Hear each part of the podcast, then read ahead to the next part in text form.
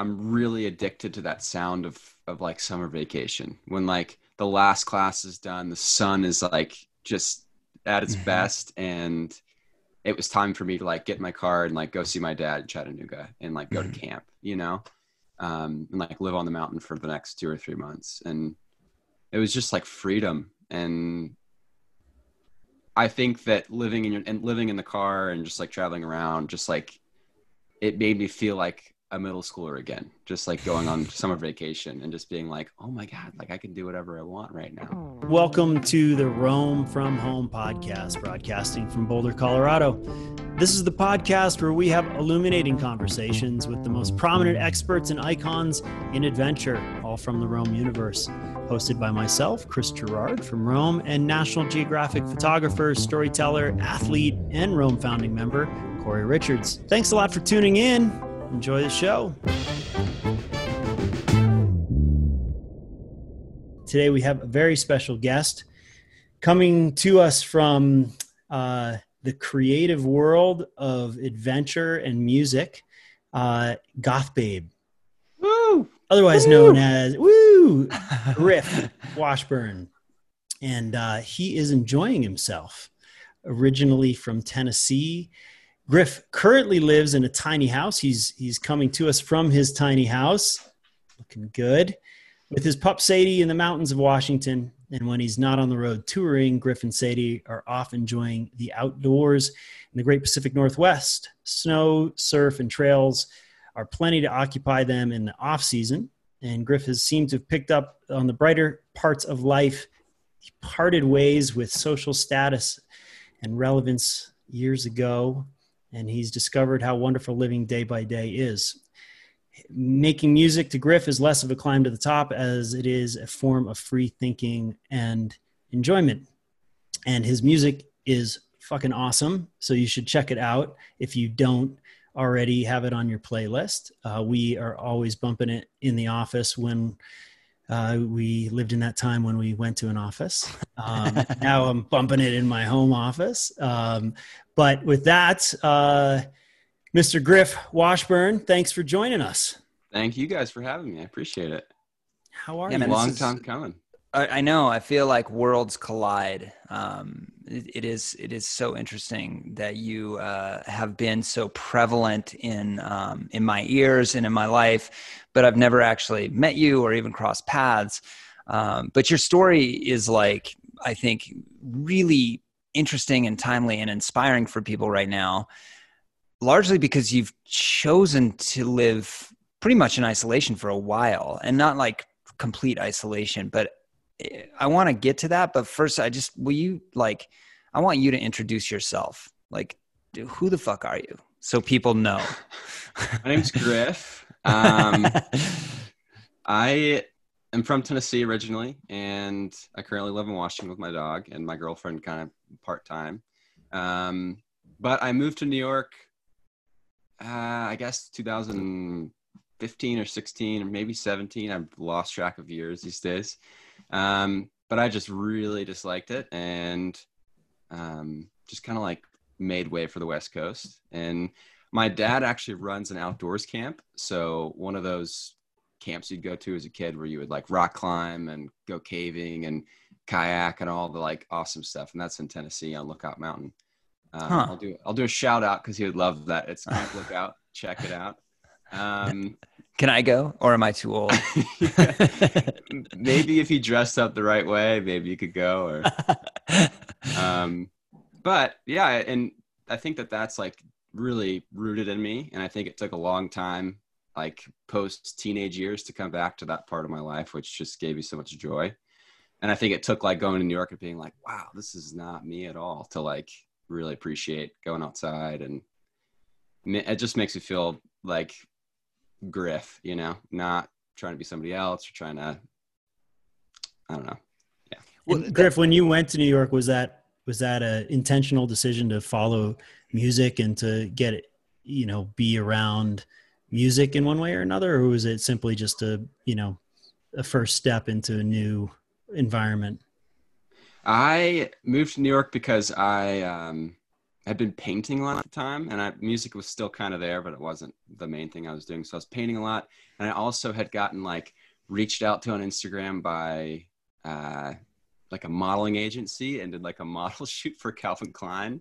Nice. And I was like getting all into this stuff, and which again is not me. It's totally okay if that's your thing. That was just not me at all. I did not know what I was doing. They actually like they flew me to uh, Pittsburgh and then Miami, and they like didn't use me at all. And it was like the whole underwear shoot. It was like the full thing. I didn't Huh. know what I was doing, but uh, thankfully they did not continue to cast me. Um, and I like used well, I that mean- money to get to New York at age like 19 or whatever. So that like propelled me there. Um, but luckily I didn't keep doing it because I just that wasn't my thing. And So Yeah. but you like you started. I mean, I think a lot of people are disappointed that you're not an underwear model, frankly. But let's we can come back to that. Um, but you, I mean, you started like you're sort of in all the older interviews that I've read with Mhm. you. Um, you're like a college kid making music out of your dorm room. that's where Goth Babe comes from. Yes. That's where Goth Babe comes from. Yeah. And so that was the, the genesis was the dorm room, or did it start earlier than that? I picked up a guitar when I was probably like 16. Okay. Uh, and I'm I lived in Memphis, and my lives are kind of split. So I also lived in Chattanooga too over the summers. But um, yeah, just like bedroom of Memphis, Tennessee, and at first it was like blues and acoustic, like singer songwriter stuff, and you know playing coffee house shows for like your mom and her two friends, and that was like all that would show up. And then it wasn't until like senior year of high school where I discovered like garage rock, surf rock, punk music, and then it was just I think that's where I like got really I found the depths of creativity and like how far I could go with it and um I don't know it, it was also kind of like wow I can be like whoever I want you know I don't have to be like the Griff that grew up in this sort of scenario in Memphis I could be like punk Griff you know and that's where like I moved to Nashville to go to school and was like crowd surfing every weekend. So that was like a really exciting part of life. And um, I think that that that was like my music scene. I think a lot of people grow up in a music scene and some don't. And I think those who do are like extremely fortunate. And there's not a great one here in Portland, but um, for Nashville, Nashville was like such a rad punk scene. And I was like, yeah, pretty fortunate to live in that era. And then, you, and then it that sort of started to translate in some ways into your own music too. Obviously, I mean, it, Yeah. I mean, music is really an amalgamation of influences. So how did that? How did that? I mean, when was the radical shift where you started to move into this sound that Mm. Obviously, I mean, it's changed even since then. But but when did you? I mean, did you notice that shift? Yeah, it's it was a pretty. I mean, I think that there's like a good two years when you are like post high school, college, where you're just like, I want to do the complete opposite of what my parents have, have done with me. And I think, Dude, that I'm that almost was- 40. I still feel that way. and I, I think that's like the goth. That's where goth babe came from. That's where like the punk scene came from. Um, and I like I love all that stuff. Uh, but like just really sinking into it was just like I'm, I've left home. I'm like I'm a rebel and just like going and doing my own thing.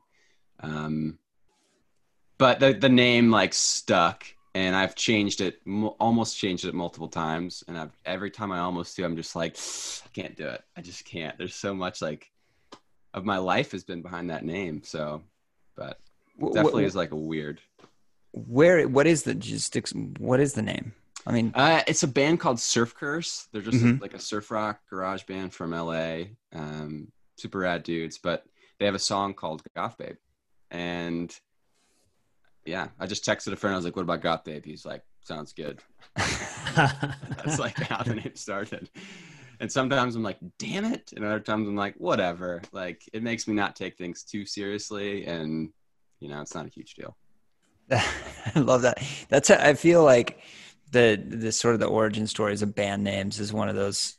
I, I wish there could just be like a podcast of just stories of like how you got your band name, and some of the podcasts would be like two minutes long. You're what do like, you do yeah, this weekend? We should just start that. just just start it. I like that idea.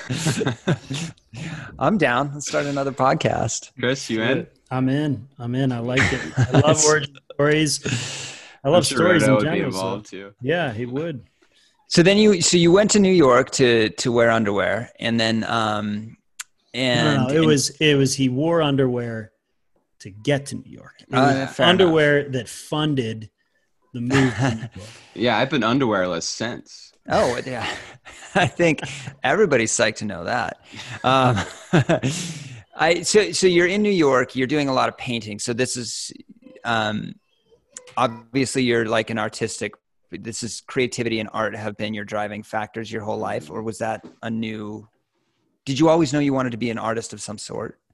mm Maybe not an artist, but a, some sort of like an engineer, creator. And I think like this house has been awesome because I like as a kid would my, like people, family, friends would give me like a box of a like cardboard box and tape, and that was like my gift because I would make so much stuff out of just those two things. Um, but I mean, I, it wasn't until like 16 when I picked up a guitar that I was like, "Whoa, this is this is freaking rad!" And Mhm. uh, but I think when moving to New York, I definitely like. Well, I'll back up a little bit. Like going to college, I went to college for one year because it was supposed to be like my safety net. It was like uh, I'd really like to be a musician, but I'm probably not going to be a musician because of what everyone always tells you, and it's just like a hard world, it's a hard market to be in, and you're competing with so many people. Um, so I went to a music school called Middle, T- Middle Tennessee State University and was taking like recording, like engineering classes. Um, hence, like me having trouble with my mic as we're getting into this podcast. um, but I was doing that for a year, and I, I mean, I like failed miserably. Like I think I had Fs in like three or four classes because I was driving to Nashville every day, an hour away or 45 minutes, and like playing shows and meeting up with people and um, like inserting myself in the music world there. Um, so I, I music had kind of been like the top thing, yeah. But I think the whole painting thing, and then just getting in like a weird self discovery and like goth babe era was definitely like uh, painting is my new thing. And moving to New York, I you know you don't when you're also 19, you have to just like work your ass Mhm. off just to like afford your like twelve hundred dollar apartment, you know. Mhm. And so I just was getting super drained. And it sounds like I was there for like a year and I was there for like three months. and I was like, oh my gosh, like I, I'm I'm doing horrible right now. And uh, I actually got my mom to like ship all my music gear up with me because I couldn't afford to do it when I like flew there. Um, so she shipped me like my guitar and my keyboard and all this stuff. And that definitely was like, okay, I missed this a lot. And getting back into that. And once I started doing that, it was just like, okay, this life sucks, whatever I've set up for myself right now. I really dislike this. Um, and music had kind of been, inspiring me to maybe like try the whole music thing in LA, like a redo, because the music scene in New York is just pretty tough. Mhm. Um, so I, I think I was just like in, in my uh, like kitchen or something of this apartment, and it was like I was getting ready for work, and I, it just hit me. I was like, wait a minute, I can do whatever I want with this life that I have with with whatever money I may have in my bank account, and I'm like fortunate enough to like even have a few hundred dollars at this time. You know, like a lot of people don't even have that at all. And so it's like with this money that I have, I mean, I I can I can like move to California and just like live in my car from high school. And like a week later, I called my mom. I had like a visit to go fly down there and see her because she knew I was just like doing pretty rough. And I was like, Mom, I'm not coming home. I'm not coming back to New York. I mean, um, it's it's like I can't do it here. So I just like didn't take my return flight and just like got my high school car and just like drove to California after like two days with my folks. Hmm. And So was that was that the F two fifty? Was that the the truck? that was a Ford Explorer.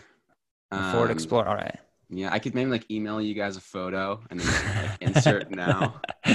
Uh, but yeah, that was Ford Explorer, and I lived in that for like a year and a half, or maybe a little bit more than that. Um, wow. So And so you had this realization that you could that you could be anything that you wanted, yeah, and that in a way the Ford Explorer was like the freedom. Um, it, it provided the free because you just said, "Well, I can just live in my car," I think other people have had that realization. Yeah, it's a times, you know, like it's like yeah, you don't need much, right? Um, and you set off on that adventure. Sorry, my this is life from home. Yeah. Is it No. nap time? It's nap time. It's nap time for CJ. He's out. Yeah. No, but that's Um, that's you. So you have this realization. You just kind of like, but what what's the what's the defining point where you actually are able to take that leap versus so many people, myself included, have been in that position where you're like, I can do anything I want, but I'm still going to do the same thing that I've been doing for so long. That's a Mm. huge difference between you and somebody else. What was? How did you? How did you harness that? Not just think it. So many people have that idea, but how did you harness it and move with it? Or do you You're remember? s- You're saying like wanting to continue my lifestyle that I had while Well, no. in the car. Like, like how? So many people are like, I could just move into my car. I could just be Right. free. what what know? made it, what gave you the the impetus for the action actually? Because like Corey's saying, we all everyone is Had that thinks thought. about what they could be. I could Mm. be a pilot, you know. But then what what took you over? What was the inspiration, if you will, that to take you into taking that action, which is that leap, which is you know that's it's an important moment for for I think for our listeners too. Like you can do it. What made you be able to do it?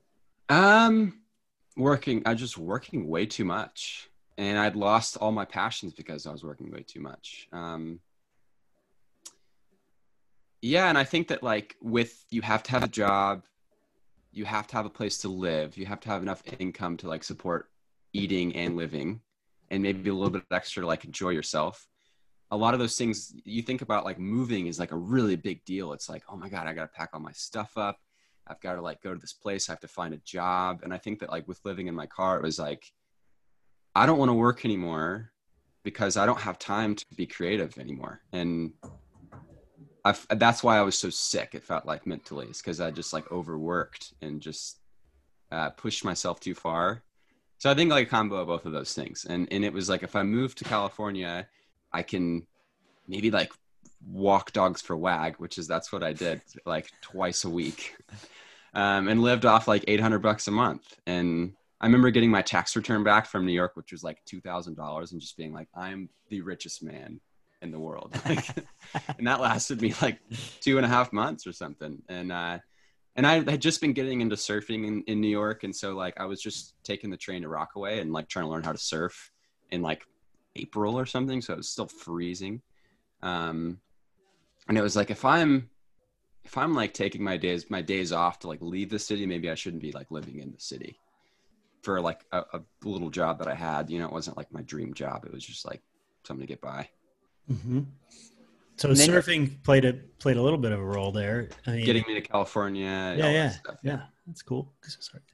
and then it and then it sort of um for the, for the way and then when when did you buy the f-250 were you like i just need an upgrade out of the explorer or what was like because because the sort of the origin story that exists of you is like this guy traveling the coast making rad amazing music out of an f-250 With a hundred watts of with solar. a hun- with with solar power right and it's Yeah. an amazing it's an amazing story it's an amazing vision so you were in la walking dogs and you're like the explorer doesn't work yeah i just um i just needed more space and also like living in especially living in southern california it's really really hard to get connected with people Mhm. um, if you don't have a job or you're not going to school. So like I dealt with a lot of loneliness there, and I Mhm. like I had a few surf friends who were just incredible, uh, and we would just I surfed every day, but surfing every day is only so awesome by yourself,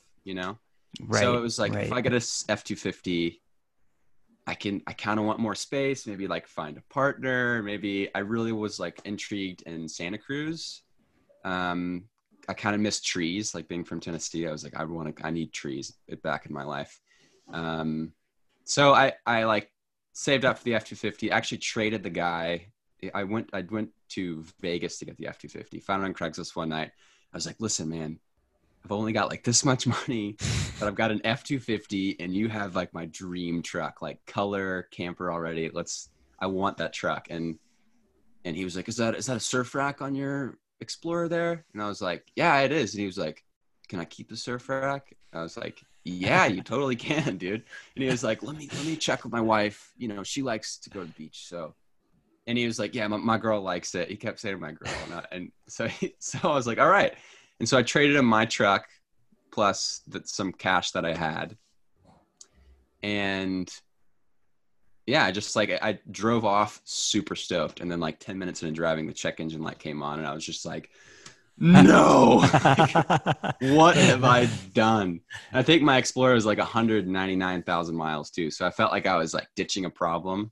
Yeah. Um, the new truck had like 110 and a camper already on it. But I came back and like kind of got in the guy's face, not not intensely. I was just like, "You better tell me, is there something wrong with this truck?" And he was like, "No, it's it's just an idiot. It's an idiot light," is what he kept calling it. And I was like, "I don't know what that means, but okay. yeah." So, anyways, I took the, the the truck back to like my mechanic in LA and got it fixed up. And then that camper wasn't enough for me, so it was just old and kind of. I found some mold spots on it, so I like gave that thing away and then got another one for like 500 bucks in LA. And that's the one that has seen, uh, it's the brown one. I mean, so. it's, it's pretty amazing. I still, I just, I, I've been through some of my own shit in life where you have to make these big decisions, but it still is just really amazing to me that you had the courage to say life sucks even though this is what I think a lot of people tell us we're supposed to do, chasing these things, it doesn't work for me, so I'm not going to do it. Um, I, I really just admire that, and I think a lot of our listeners can resonate with that. A lot of this audience, um, but I, I, I don't know. You know, it's like you don't want to make those promises that you too can go live in a truck and become, you know, a yeah. famous musician. I caution against, or like in my case, you can become a famous, you know, photographer by living in, you know, like casting mm. off the normal life. What do you think that line is? I mean, how do you, what's the caveat? Do you, do you understand the question? Like, yeah, yeah, because it is it is tough sometimes, like promoting something that's so uncertain. right. It could be horrible. You know, like you could give up some really awesome things for a lifestyle that you don't even know what's going to happen in a week, you know? Right. Um, or if your car breaks down, you have like zero net and then, you know, nothing to protect you and you're just like stuck on the side of the road and that's your home and your mode of transportation. Um, I'd say like only, only do it if you have some savings, you know, and like once you have the savings, if you're starting out the savings and maybe find an interesting little side job, but I mean, like you can get by with walking dogs and uh, you just like have, have to be have motivated. You got to have a plan. You still have to have a plan. I think it's yes. You know, you have to have a car. You have to have a plan. But yeah, uh, I think that. I mean, you were 19 mm-hmm. when you did that. I mean, I would say everyone who's 19 should do that. That's that like I mean, yeah, because like you don't have really anything to lose if it doesn't work out then it doesn't work out. And there's probably plenty of stories where it doesn't work out like it has for you or for Corey, you know, where you become a National Geographic photographer or you're selling out shows across the country. But that journey to do that, to to take that leap and to go surfing and to find, you know, in a way when you're 19 yourself, I, I think that is universal. Yeah. Like I think well, that's the, the everyone who's 19 should go live in their car for a little while.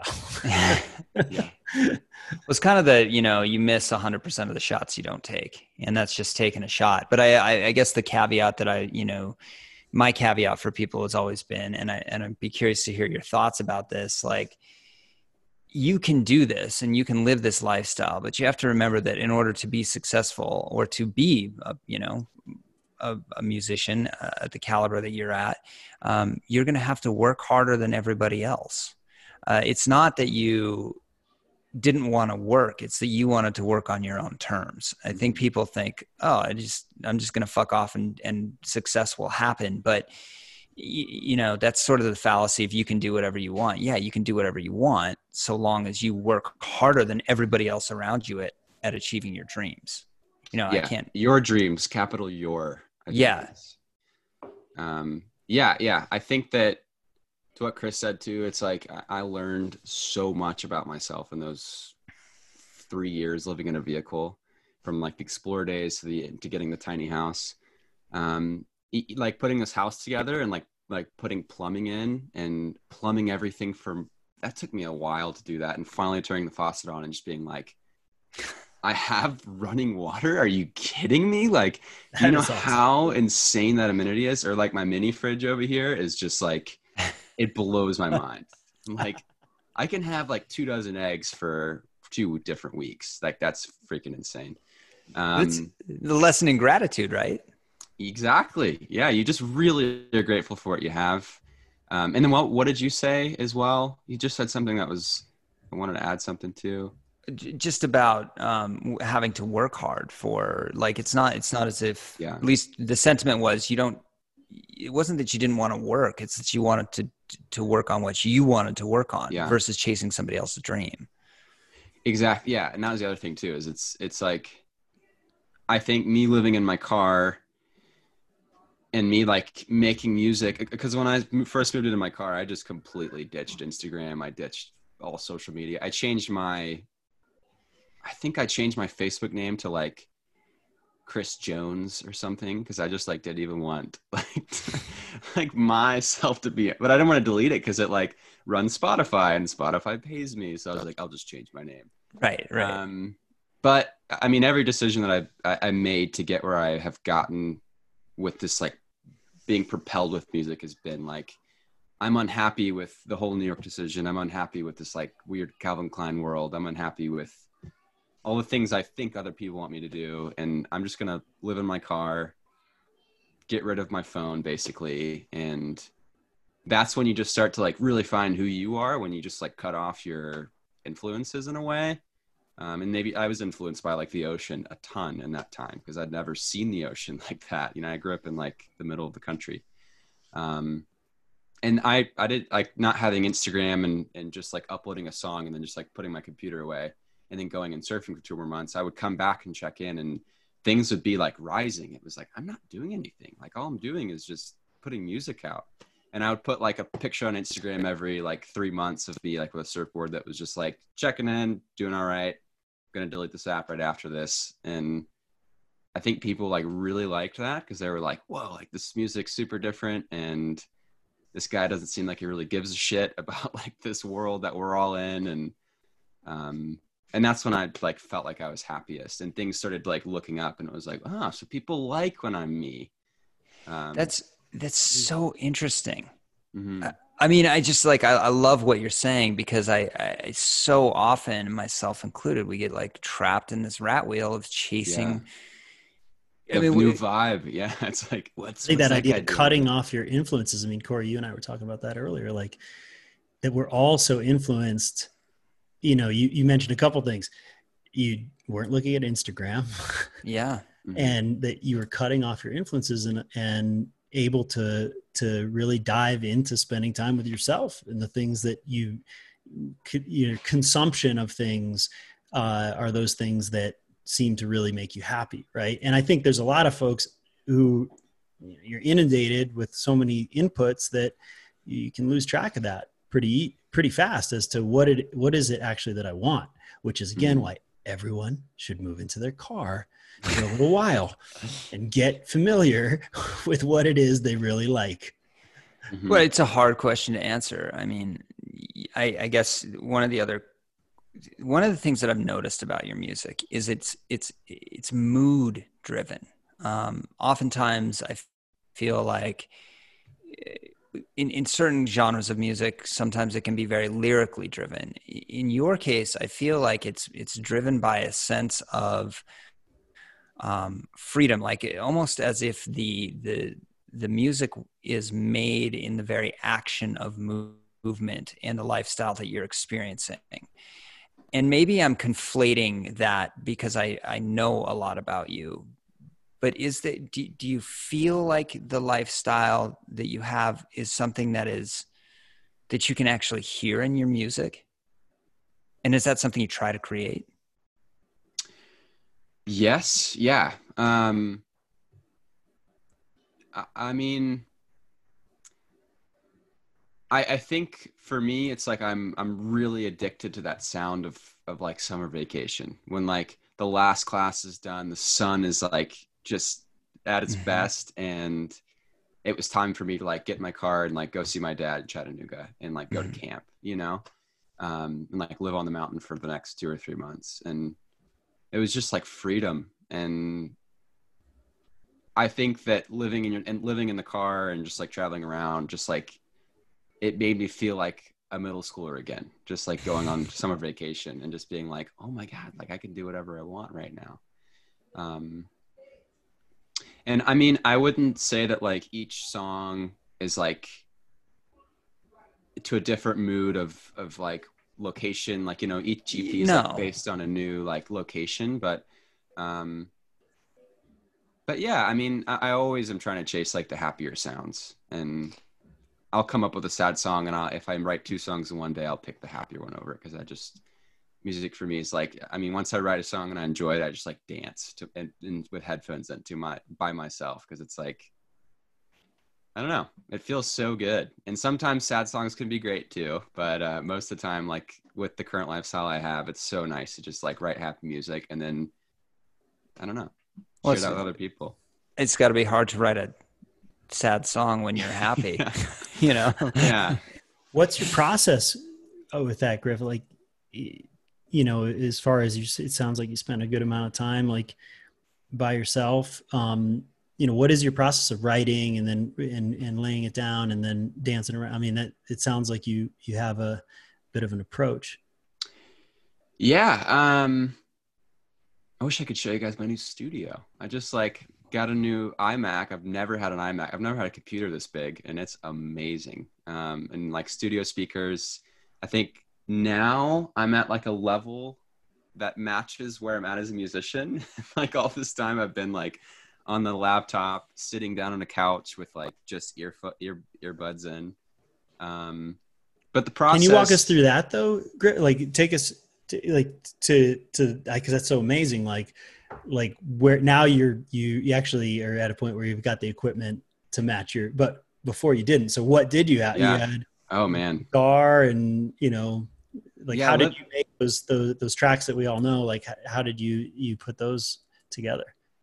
Um, when I lived in the Explorer, which I couldn't sit upright in, I just had to lay down. I was renting a little shoebox room in Santa Monica that was like I could touch both of the walls.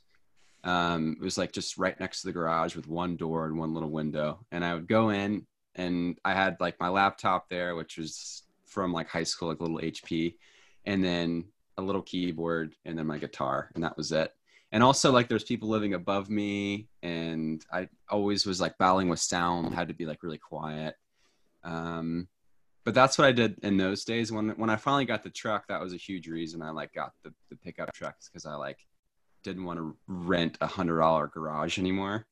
Um and so i just like would have my laptop in my lap and i have my little interface and my keyboard and then some headphones um and I didn't have any cell service, so I'd like I'd have to go to a coffee shop before to like go online to like download a bunch of different synth sounds. So like whenever you make a synth, like I could basically take um, one note, like Chris, you could make a noise. It's like uh, and I could make that into an entire keyboard.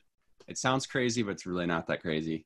Um, but you'd go in online, and the I would sort of download all these crazy noises, and then I would then when I was off in the woods and didn't have service wherever I was camping, I would work on them and tweak them and, and construct synths and sounds out of them. Um, That's and yeah, and, and then I would just sort of like play around for probably like 30 minutes and have a song in two hours and then come back to it the next day. If I liked it, I'd play it a bazillion times. And if I only played it like a hundred times, I didn't like it. so Huh. some real creative like guardrails early for you like you you know people get so caught up with corey same thing we've talked about this like with photography or like what camera did you use Hmm. you know like what kind of guitar like where that doesn't really i mean you've proven that that doesn't really matter you have these creative guardrails that yeah. you don't even have a cell signal you're grabbing a certain little recipe of of sounds and then making your own remix and and your own original piece out of a very constricted it sounds like sort of you know, yeah, number of ingredients.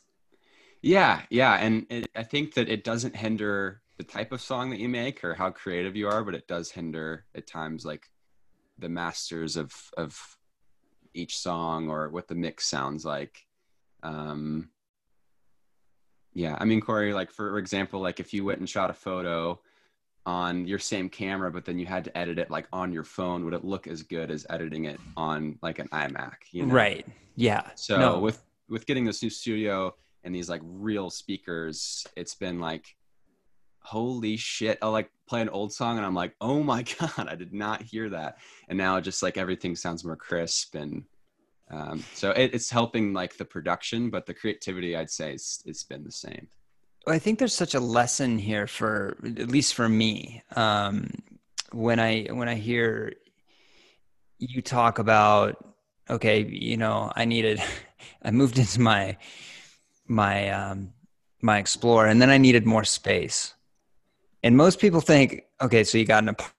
You're like, no, I got an F two fifty because that had more space. and then you're like, and then I felt like I needed a little bit more. And it's like, so I, I, built a tiny house, you know, and and and and it's just such a lesson for me to to really take it into consideration. What what do I really need, you know? Because all of a sudden, you're explaining, you know, making this level of music which is highly moving, highly emotive. Um, it's just fun to listen to. And you're like yeah but now now that i'm in a tiny house with like two speakers and a and a better better computer and i think people have this vision of what they what they need to do this stuff and they don't need that much. And you're such a beautiful yeah. example of that. That's not Thank a question. Yeah and i completely agree. I really do. And there's there's things here where it's like i've gotten a tiny house so my stuff has expanded a little bit um, and I you probably can't see it, but uh, I like I have a 12 by 8 trailer because I have so much gear, like climbing gear, a couple surfboards, wetsuits, and and then I built a tiny house, so I have like three dozen tools now, you know, like power yeah. tools and things. So um, it's not just a tiny house. I have to have something else. And so what I'm what I'm trying to say is like when you do start expanding your spaces, you you also just get more shit you know you just have more stuff unfortunately and at times i do miss like man living in that freaking explorer and having like three t-shirts and two pairs of pants and like I love that that's your nostalgia. God, I miss the days of the Explorer. You know, like, I um, probably always will. I mean, that's what I like. Everyone that I know that has, you know, Jimmy has a famous story of living in a Subaru, and everyone that I know that it lived in a car. I lived in a car for a while too. Has the same, has the same feeling like, man, if I could just get back to that, that would yeah. be great. From time I don't know, man. You think you think Jimmy Chin's like, if I could only get back to the Subaru. I don't he know. Has said he has said many times that that is, you know, it, I think exactly what Griff just said that the simplicity of it, right? I mean, not to get yeah. Eddie, but it's like, you know, what is that Thoreau quote? It's like that man is the richest whose pleasures are the cheapest.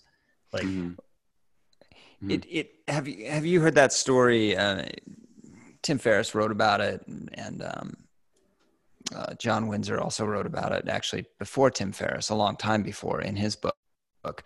Um, but it it's basically the story of like a Mexican fisherman who, you know, goes out to sea and comes home and has a siesta, eats lunch, and has a great life. And, and then this guy comes in and says, Hey, we can just scale this, you know? And he's like, cool. And he goes through the whole scaling process. And he's like, so eventually, you know, you can just, uh, well, you'll have, you know, all this stuff, but you can just go fishing in the morning, come back, have a siesta, eat lunch. He's like, so what, what the, what's the difference? Why would I do all yeah. that other shit?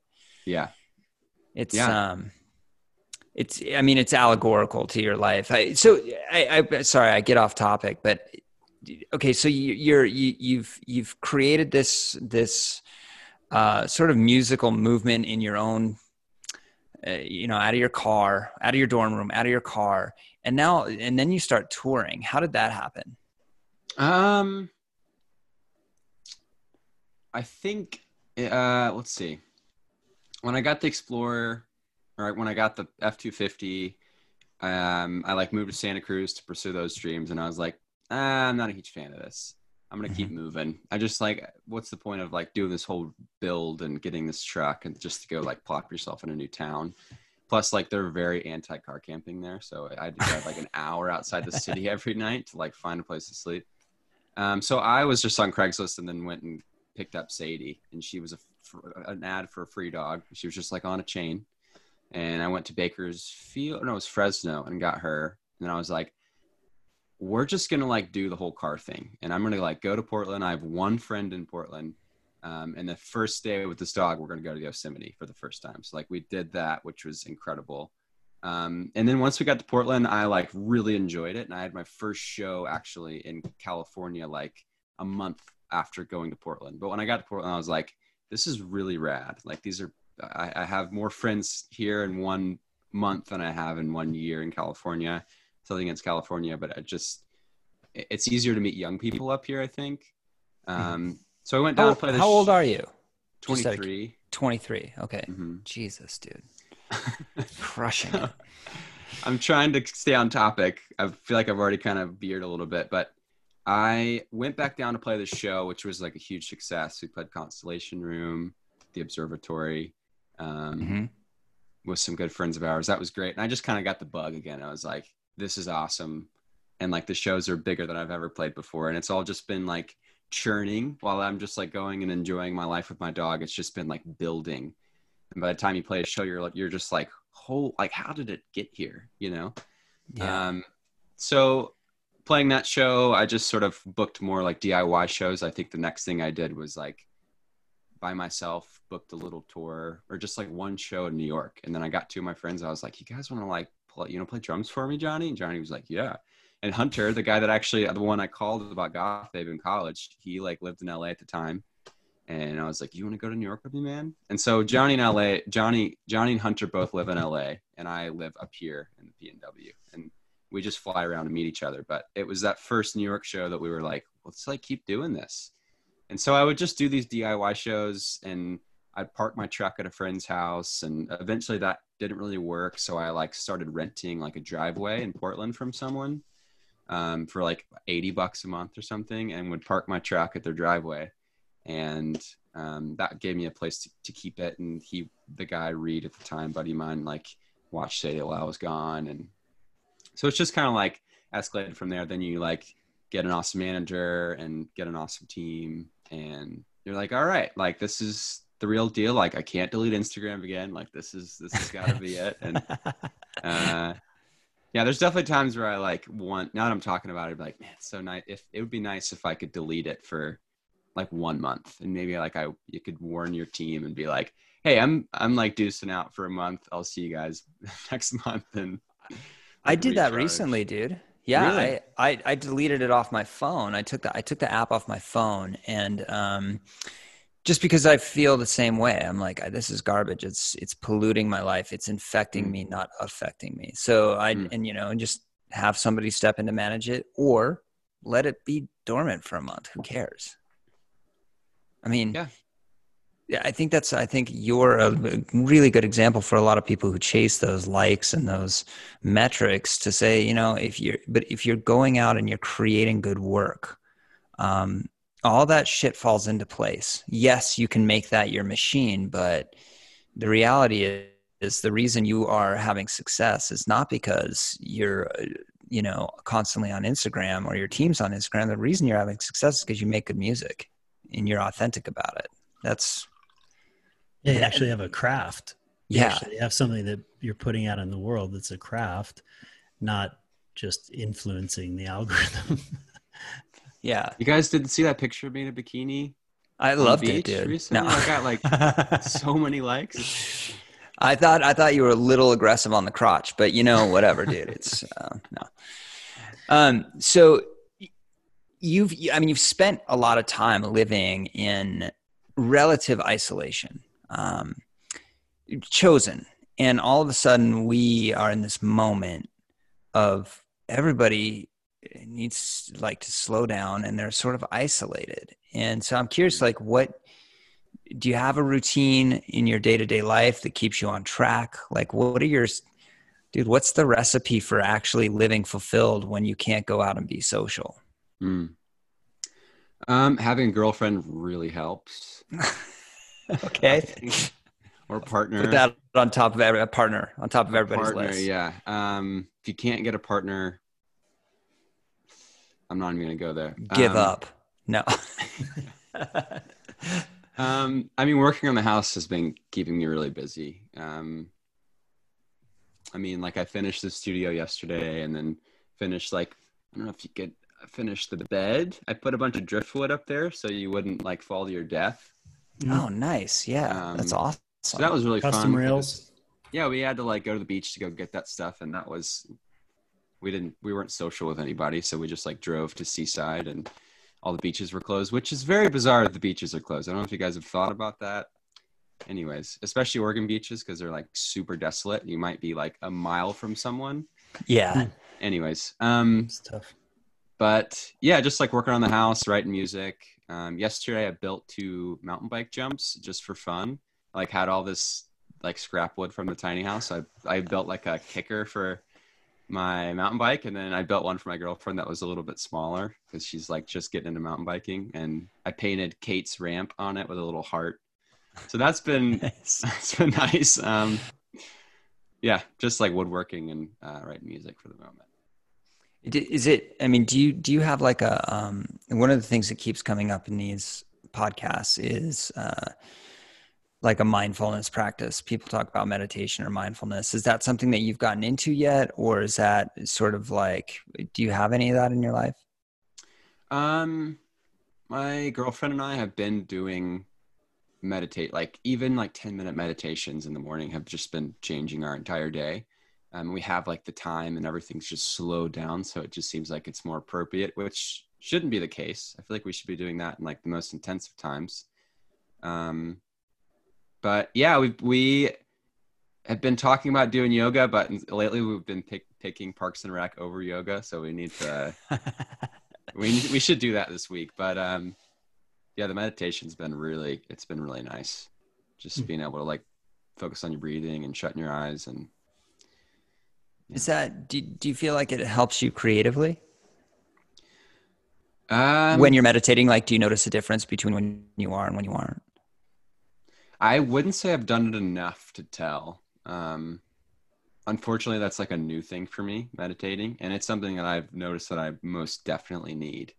And when i was doing yoga more in portland like through classes i, I mean you're kind of like half meditating as well and i noticed a big difference then just um, like when i put the phone away and i meditate more and like that combo like my anxiety level is very noticeably lo- it's so much lower and um, I think like my relationship my relationships with people are better and I don't like rush through my projects too quick and it's it's insane how like 10 minutes of meditating in the morning can really affect like the way that this like shelf that I built came out, you know. It's just like stuff like that. And I think the phone like really kind of like um, butts heads with the meditating because it's like it doesn't really do as much if I'm just on my phone like five minutes after I meditate, or if I'm on my phone while like I'm in bed. So I'm trying to like make rules for myself during this time of like, don't bring the phone in bed with you. Maybe stop texting or being on Instagram like an hour or two before you go to sleep. And, um, All of the recommended things for a yeah, those are stupid. Nobody needs Yeah, to listen yeah. to those. No, but uh, we've that's been a, as Corey said, a common theme. I think uh, you know, disconnecting a little bit and not playing emotional Russian roulette Mm. by just consuming media um, and finding a, a little bit of time to breathe or have a movement practice or uh, something like that. Um, just a little bit of time seems to be a, a, definitely a common theme, and also around sleep. Like Kelly Yeah. and Juliet were saying yesterday um, that they have a, they have not necessarily rules, but you know they're building habits around their sleep where you know they keep things dark and they don't have the phones in the room. I thought that was an interesting one, like no phone in the in the space that they sleep with. I mean, do you do you do that, Corey? Like, where's your phone? Well, Where's your phone? my, my, it's connected to me. I wear it as a harness. No, I, I um honestly, my I charge my phone next to my bed, but caveat to that is I put it on do not disturb and silent so that um, it's it's literally only charging there. And and my process, as we've talked about a little bit in the past, is I wake up and I I do grab my phone immediately, but it's only to turn on my meditation timer, mm. um, and then I and then I meditate. Um, do you ever fall asleep like right when you wake up since you're meditating? So this is that's a good question. Um, I the answer is if I fall asleep while I'm meditating, that's fine. That's just what needed to happen. You know, that's part of the process. Uh, but now I've sort of gotten to a point where I understand it's specifically in my morning meditation if I'm awake enough to do it. Right. And and what what I mean by that is, okay, now I'm awake. I'm not going to go back to sleep. Um, I'm more likely to fall asleep in a meditation, say like after we get off the phone or after we get off this podcast. I'm going to do one this afternoon. And because it's that natural lull in the day where you've sort of been up for a while and you've been going, I'm more likely to kind of like doze off in this one. But if I, I know this is a long winded answer, if I'm aware of that, that can actually deepen the meditation mm-hmm. right? So rather than just allowing myself to fall asleep, I am like, okay, I'm in that state where I'm, you know, in transcendental meditation, that would be called transcendence, where you're like mm-hmm. going into that sort of mid level consciousness. Um, but yeah, that I mean, sounds advanced. Yeah. I'm just gonna leave this, this, Zoom right now. I'll see you guys. Yeah, yeah. peace. uh, I have a to to um, depart from that for a second. Um, I was just looking at, you know, we were talking about shows and touring. Griff, um, it looks like you have shows that are, excuse me, uh, you know, in the summer. Um, did you have to cancel shows and and appearances or anything like that, or was, was that the planning? I mean, you're going to be in Salt Lake and you know uh, July and then Denver I mean, in July. And, I've lost you know, track. It's like yeah, yeah. So how is it? How you know with your shows? Um, one, people are probably you can go on to to Goth Babe Music and check out the the shows in terms of the touring schedule. Um, hopefully, we'll be there by late June. It looks like, but has that? You know, you were saying that you guys just sort of go. Has this whole the Corona um, pandemic? Has it affected that that part of your um, business?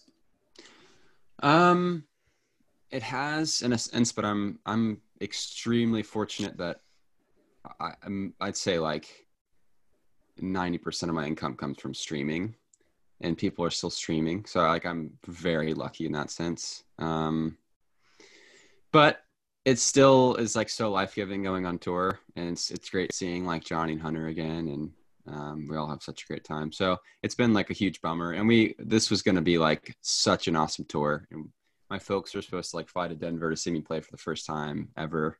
Um, and where, where were you going to play? What venue here? Bluebird Theater, I think. Okay. Yeah. It still is up there in July. I don't know if it, if, Dude, know, I'm coming. Yeah, who knows? My, I'll put you on guest list, man. Yeah, and I think my my parents. I mean, my dad runs the camp, so that's like full fledged summer. So he, can't really come for that. But now he's even talking like you know, summer camp. Will it happen for camps this year? Right. And because kids are like putting off school and they're being postponed. Some people, some schools aren't doing like, you know, video teachings and stuff like that. So yeah, well, put it on your calendar. Something to look forward to. July eighth in Salt Lake at the Greek Station, and then July 11th here in Denver, down the street, Bluebird Theater. So for anyone listening, hopefully be there. it is right. April 7th today, April 7th, yeah. 2020. So we're still a ways off from that, but we'll hopefully be back to it. Things will be back to normal then. Hopefully. I mean, is it, do you find like your, your mood has been impacted by this? Um, or or is or is your lifestyle such that the uncertainty that you're generally you know sort of adept to makes it so this doesn't feel as as prescient or as scary i think my girlfriend works at a hospital, so That's that. God bless her. yeah, yeah. yeah. Um, and it's it, it's it's the same up here, and my folks also live out in the country, so we both are just kind of saying stuff like, I mean, it's nothing has changed up here. Like the sun's still going to shine just as beautiful as it will, and the birds are still going to do their thing, and your, you the lifestyle is is the exact same. But the minute you go down into like the little country town that I live outside of, it's just like it's weird. It's super bizarre. So I think that I still deal with like stress and anxiety when I like go into town or like I have to go pick up groceries or whatever. Um, it's very weird. And just like it's so, I've never seen anything like this in my existence. So it just makes me feel very like, None of us have. I mean, that's a you know, not even our parents haven't. Like, I mean, this is a, it's absolutely, you know, unprecedented. It's you think wild. about how like our lives have been in such a flow because everything f- always flows and we've never stepped outside that flow in our whole existence. So it's it's really weird. Yeah you're right. But um i i guess it, it's just it's weird too because it's like it's living up here is nothing's changed yet.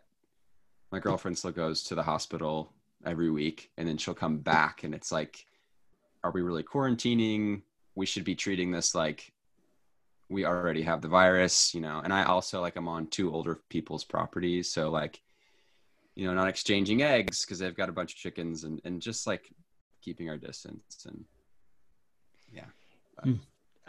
I, I had a conversation with a fr- friend of mine, um, Jeremiah Fraites, who's one of the founding members of the Lumineers, the other day, and we were we did a live together, and um, he made a good sort of insight into as to like you know a lot of amazing music comes out of hard hard times, hard um, hard experiences and pain. Do you do you see any of this the experience right now bleeding into your music and how it's being made or do you do you feel moved to make music about it or is it that you are that you've lived this way for so long that it doesn't feel that different I think it's the second one. I think it Yeah. just doesn't feel that different for me. If yeah I was like a Rage Against the Machine, I'd be like on fire. Right? on fire yeah. that's that's rage i love. I've got rage a question, Griff, about going back to the. If I'm stuck on this, just tell me to screw off. But you know, back to the living in the car when you're 19. Um, you know wh- that. Were you afraid? I mean, were you afraid of that unknown at that at that time? Like, I mean, how did you address that? If I mean, Hmm. if you were at all, or were you just so certain that you didn't even have fear? Um, I think if you probably asked like 19 year old me, like, are you afraid? I'd be like, no, not at all. But yeah, I was definitely had a lot of fear in me. And I was just like too stubborn to talk about it.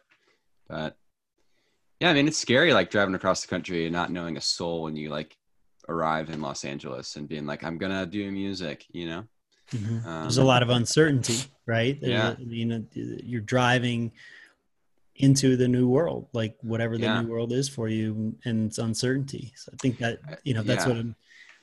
You know, how did you, how did you navigate that? Like 19 year old self was like, eh, but you process it.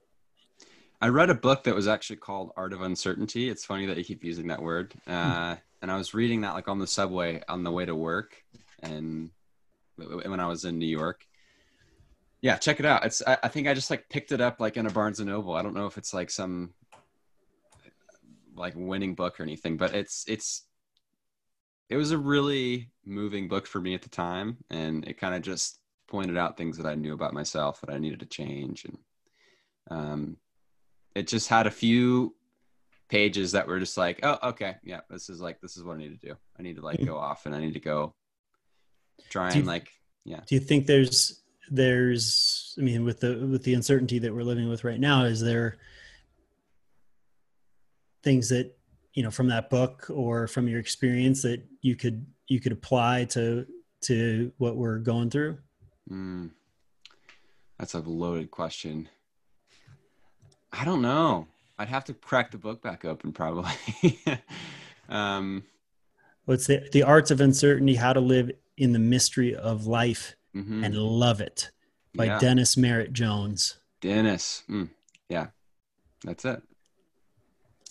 Um, yeah, I don't, I don't know. I don't think I have an answer for that. I don't think I'm good enough with words to tell you like a good answer to what's going on right now, a way to look positively into the future. But um, everything always works out. I know everything will be fine, but it's it's really. I mean, like it's easier for us to say that though, right? You know, we're not like working in the hospital every day. We're also not like at risk, and so I don't know and and I think that it's it won't be until like God forbid, you know, someone that I know that knows someone, or maybe someone in my family like passes from this, but um, it still feels like pretty distant. It's just bizarre, but um, hopefully it won't feel distant to any of it, or yeah, to any of us here, but or close is the right word. But- Mhm. I mean, is there, I guess, for me, listening to your story, listening to you talk, um, there's a not so subtle theme of simplicity that I think can be applied to a lot of Mhm. people's lives right now. They feel like they've lost something because they don't have all the clutter that they had before. Yeah, Uh, definitely. when I listen to you, I'm saying, well, actually, all that all that is is clutter, and and and there's a real beauty in simplicity, and maybe some clarity as well, and maybe for some some creativity. Um, certainly for for me, that's what I that's what I hear from you. Is like, well, without all the shit, that's when you can actually make. Yeah. Yeah, definitely. Yeah, it's and when all this stuff started, it was like I mean, relationships with friends or my partner, things started to work themselves out, like things that we really probably should have talked about a long time ago are finally getting talked about. And, um, I, you know, I did that thing that I needed to do. And I think it'd be insanely awesome. This would never happen. But if the whole world had to stop for I don't know, even two weeks would be massive, you know, like it was mandatory. And, but I don't know. Then all the like politics obviously comes in. It's like, oh, those people get paid. And that's been like a really hot topic and, and tough for a lot of people too right now. But if there was a way to like the purge or something like that, but it was like in a positive way, it was like everyone stop what you're doing, go relax, be with your loved ones, and just like take a few deep breaths. I think, Mhm. I don't know, pretty rad.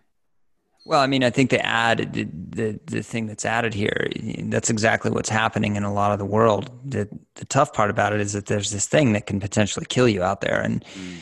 um, and that adds fear to it. So, you know, it it, it clouds the vision of of the gift that it can be, but at the same time, like you said, it's you don't want to talk about this as a gift and undermine the experience of people that have lost loved ones or are Mhm. going through something really tragic. But you raise a really good point that there is um, there's real beauty in this if we allow it. Yeah, yeah, and you're right. It is pretty tough to talk about. Like this is great right now because it's not. But um, Yeah. for some of us it is, I guess. And I don't think it's too Mhm. horrible to bring that up. No, I think it's honest. I think it's honest for sure. What are you reading uh, and watching? It, you know, Park. You mentioned Parks and Rec, and you've got uh, we've got the Art of Uncertainty. It's a, what else uh, can you share? I just popped. I just cracked this book open. Uh, it's called Wilderness Living. Oh, This right here, but it's it's pretty much like one of those books that your grandfather would have that you crack open, and it's like how to cook meat in mud, or like like look at this guy. Look at this. Look at this guy here. How to start a We're- fire. We're looking at uh, someone starting a fire with a bow. like how to weave a basket and i mean i don't know it's it's pretty rad and it's pretty like ironic too because all these people that are like um when the shit hits the fan people they like have all this backup food and and like you know a closet full of guns and all this stuff i think that if i had all that stuff this is probably like the first thing i'd put in my bag my bug out bag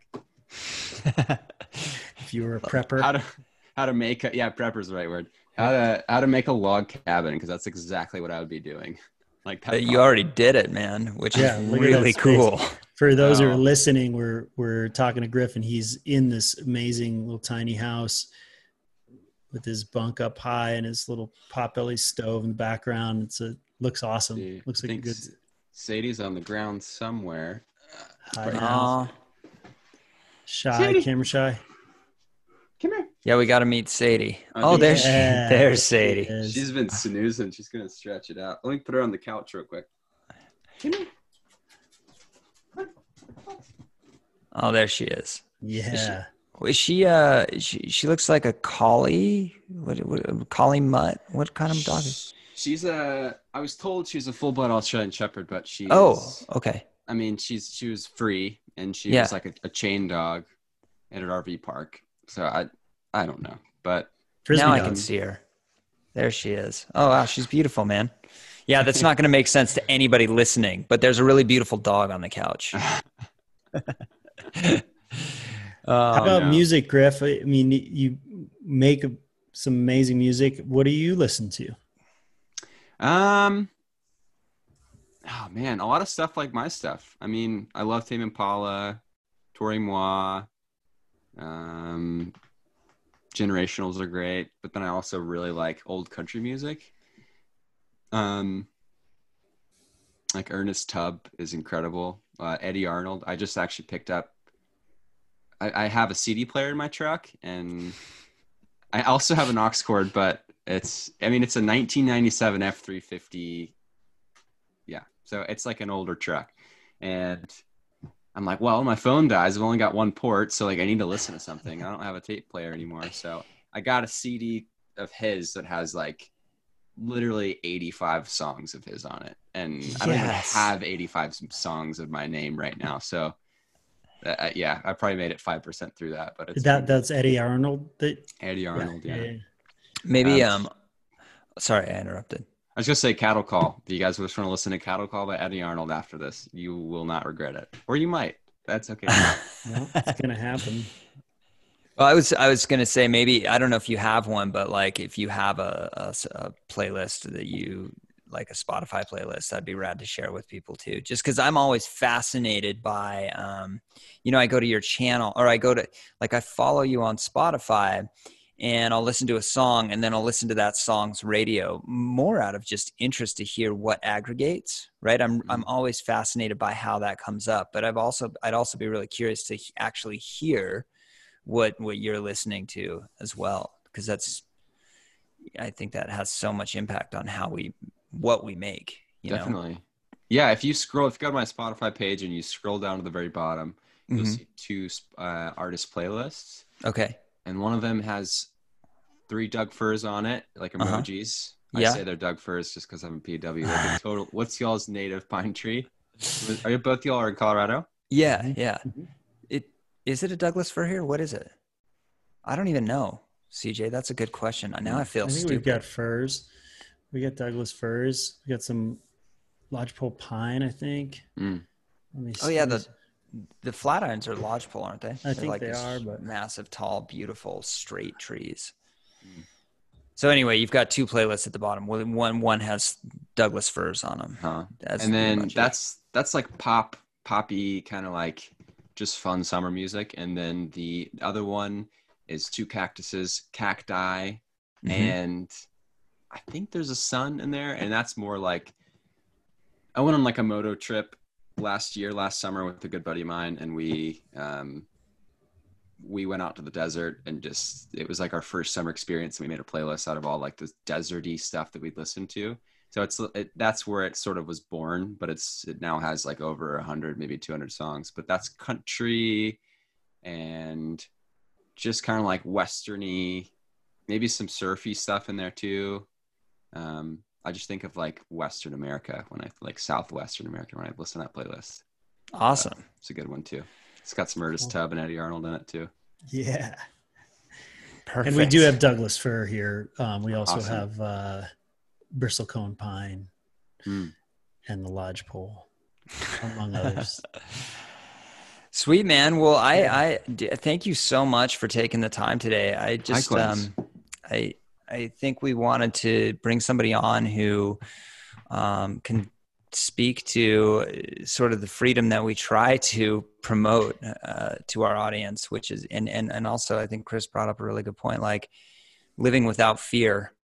Um, it's a really hard thing to do right now, and mm-hmm. and I think you're a really beautiful example of what that looks like when you choose when you choose that path. So I appreciate I appreciate that. I appreciate you, uh, and I really appreciate the music you make. Um, and I really appreciate the time you've given us today. Thank you so much for it. Thank you guys. This has been great. It's nice to have some company. Yeah. yeah. Thanks for having us in your in your tiny house and hanging with Sadie. She's mm-hmm. still back there. Yes. Yeah, oh, she's taking a snooze. She's like Corey after this podcast. Exactly. Meditating. awesome. Thanks so much, Griff. Hey, thank uh, you guys. Yeah, appreciate it. And everyone go check out gothbabemusic.com, see where the where the shows will be this summer, hopefully, uh, and join the Spotify uh, playlist. Yeah, follow, follow, follow Spotify. Those. Yeah. Um, and uh, yeah, thanks again, Griff. Thank you, guys. Cool. Thanks for listening to Roam from Home with myself and Corey Richards. If you like the show and you want to check it out over on roammedia.com, you can see both the video and the audio, plus the show notes where anything that was referenced in this episode, Google search, book, movie, will be listed. And if you really like us and you want to leave a review on iTunes or Spotify or any of the places that you listen to podcasts, we would appreciate it. And join us next week when we're going to talk to more icons and experts, prominent figures from the world of adventure here on Roam from Home.